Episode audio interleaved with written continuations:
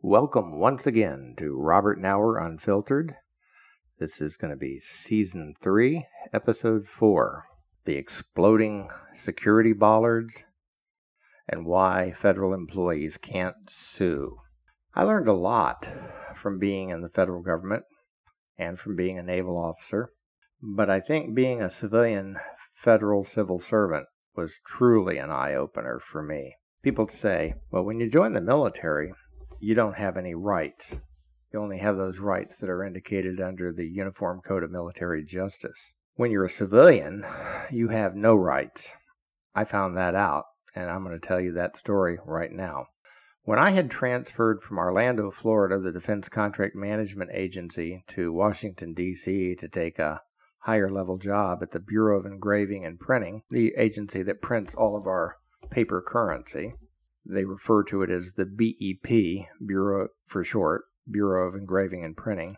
There are two facilities, one in Fort Worth that prints about 90% of all the paper currency, and the DC Showplace, which really only produces about 10% of the currency in circulation. And when I was there, and just before departing, I guess, a couple months later to go to the Department of Labor, I was on my way back from uh, Baltimore and stopped through Washington, D.C. at my place of work, which was the Bureau of Engraving and Printing, in order to retrieve some stuff from my office. I parked my car, got what I needed, and then I went on out to my car. And in doing so, I loaded it up. And in checking out, you have to check out through the security gate. They have what the White House has, and uh, and almost all federal buildings and poli- and military bases today. They're called bollards. They're hydraulic bollards, and there are static bollards. The ones the White House uses, and and at the um, on Pennsylvania Avenue are hydraulic bollards that come up from within the ground, and they can either come up very slow or very fast. When I say very fast, suppose that you had a bank robber or a terrorist trying to flee the scene, the security guards would hit an t- emergency toggle switch, which is red, and it would cause the bollards to shoot up at a, very high rate of speed. It's almost like the speed of a bullet. The the just the sheer speed of these huge metal poles coming up from out of the ground are enough to cause a standard American car to be blown 10 feet into the air. That's the force they come up out of the ground at. Uh, they have been known to fail. Uh, they have been known to have shorts and fail and kill people. And they are nothing to play with. They are extremely dangerous. There have been quite a few accidents around the country and in Washington, D.C., with the Secret Service, the FBI, and other, other employees. In fact, I wasn't the only employee ever harmed and hurt badly at the Bureau of Engraving and Printing. One of the female lawyers there also had her car destroyed. And lucky for her, she didn't get hurt like I did. She had a bigger car. So, anyway, as I was proceeding through the gate, this black security guard, and when I say security guard, he was a policeman. There are no such thing as security guards unless they're rent a cops in D.C. Those are subcontractors who work for a contractor for the federal agency. Those are what we refer to as rent cops or guards. All of the so called guards at the Bureau of Engraving and Printing are actual bona fide police officers and paid accordingly. In fact, they're paid higher than even the uh, Metro DC police are paid. They are paid equal to the pay of the U.S. Capitol Police. In fact, the Bureau of Engraving and Printing has one of the largest police forces in the United States. Very few people know that. That's how many police officers they have. So, as I was proceeding and approached the gate, the black officer in his guard shack looked at me. He sort of acknowledged me, and he let the bollards down so that my car could proceed over the security bollard gate area. And I guess for whatever reason, he thought my car had already exited the compound because the exit for the compound was about a 100 yards further up the road, which had the security bollards there. And the only way he could see my car had stopped and to let them down was on a TV camera in his guard shack. And I guess he made the fatal assumption, which he did, he could have killed me. My car had already exited the compound, but it hadn't. I was slowly proceeding over the bollards, and instead, we found out later he had was fucking around, and instead of just looking at the TV monitor as he was required to do in accordance with his job standards, he disregarded looking at the TV monitor to see that I had cleared the area, and he hit the emergency toggle switch, which would cause the bollards to shoot back up out, out of the ground, and they did, and when they did, they blew me and my car six feet in the air, causing my neck to suffer injuries, my head to receive a concussion. The airbags all went off and gave me a broken nose and contusions, uh, let alone that the airbags, when they explode, have poison gases in them, and you breathe that in and it's not good for you. And when my head hit the ceiling at such a high rate of speed, it crushed the vertebrae in my upper neck.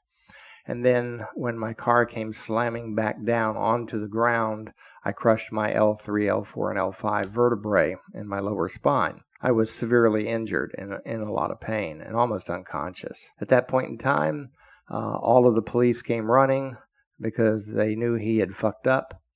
And they alerted my supervisor, which was a wonderful gal by the name of Teresa Brooks. She was um, GS 15. She came running down and she was really pissed. Teresa's was well respected at the Bureau and she started screaming and yelling at the guards, at the police. What the fuck have you done? What have you done to my employee? How could you harm my employee like this? She's asking me, Robert, are you okay? And um, the fact was, no, I wasn't okay. They had to call 911 and get the uh, George Washington Medical Center ER ambulance to come get me and take me to the ER at George Washington University Hospital. Well, after all of that was over with and I finally got home, I said, you know what, honey, I should call a lawyer because I'm going to be um, laid up for quite a bit of time. Turns out I ended up being about 11 months in rehab trying to fix all my broken bones and problems that I had with my neck and spine. I called Johnnie Cochran's firm, the same guy that had defended O.J. Simpson, and they were really thrilled when they first heard my case because, oh, a person got injured at a government agency by the government? Oh, millions of dollars. Well, then, after explaining what had happened to me, the lawyer said, You wouldn't be a federal employee, would you? And I said, Yeah, I am. There was a moment of silence on the phone, and then the lawyer said, I'm sorry, um, we can't do anything for you. In fact, it's not even worth suing because you can't sue. I said, No, why not? And they said, Well, if you'd have been a contractor, if you'd have been a private citizen, if you'd have been a visitor, we could sue the Bureau of Engraving and Printing for millions of dollars and we would win. But you basically, by being a federal employee, signed away your rights to sue the government. Uh, my, my hopes were kind of dashed at that point, and I was still in pain. They said the only thing you can sue for is if the federal government doesn't pay your workman's compensation claims, because you are covered by work, workman's comp, and they have to pay all of your medical bills. I said, What about my pain and suffering? He said, The government doesn't pay for that, nor does anybody else, unless you're a private citizen or a contractor. So they said the only thing you can sue for is whatever bills are not paid by workman's comp at the Department of Labor. And so if you did have to sue, you could only sue for up to $300,000. And your lawyers would probably get most of that. Wow, I was not happy when I heard all that. I said, so being a federal employee means that they could basically kill me and get away with it. And he said, Yep, that's pretty much the case. Um, and they wouldn't really have to pay your wife a whole hell of a lot of money either. And that is when I realized, folks, that um, not only do you not have any rights as a federal employee, but you can't sue them. Uh, not unless Congress says you can sue, and they'd have to pass a special bill for that to take place. So I learned a really great lesson from my severe injuries that I um, incurred during the last couple of years before I retired from the federal government. From the BEP, I went on to the um, Department of Labor, where Workman's Comp's bureau is, and uh, and while I was there, they still hadn't paid my medical bills. So I started writing letters to my congressman and senator in Virginia at the time, and they intervened and they finally got workman's comp to pay all of my back medical bills which were $500000 and all my therapy bills but in the meantime in the in the in the next year that i was going through therapy and not having my medical bills most of the doctors and clinics had all turned those unpaid bills over to collection agencies and thus i was suffering the stress and the trauma of them not paying legitimate bills. So when you hear about Jon Stewart complaining and moaning about the veterans who had to work in and around the burn pits and caught, came down with cancer, yeah, that's one thing. Yes, and the government didn't want to take care of their bills and or take care of them. Well, the same goddamn thing is true of any federal employee that's injured on the job they can't sue either. Not the only thing they can get is medical bills that haven't been paid by workman's comp. So really, you have no rights as a federal employee, and um, you, you just got to hope that you never, ever, ever get injured. And so I hope this has been a good learning lesson. If you do plan on joining the federal government, going into the federal government as a career, you need to realize that uh, you have little to no recourse if you are ever injured on the job.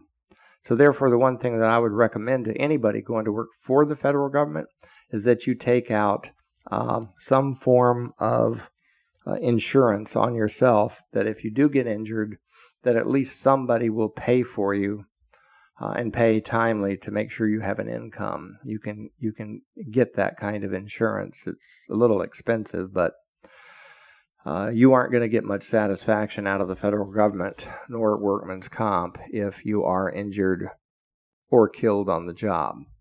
And so that's a life lesson from Bob Knauer. And with that, Bob out.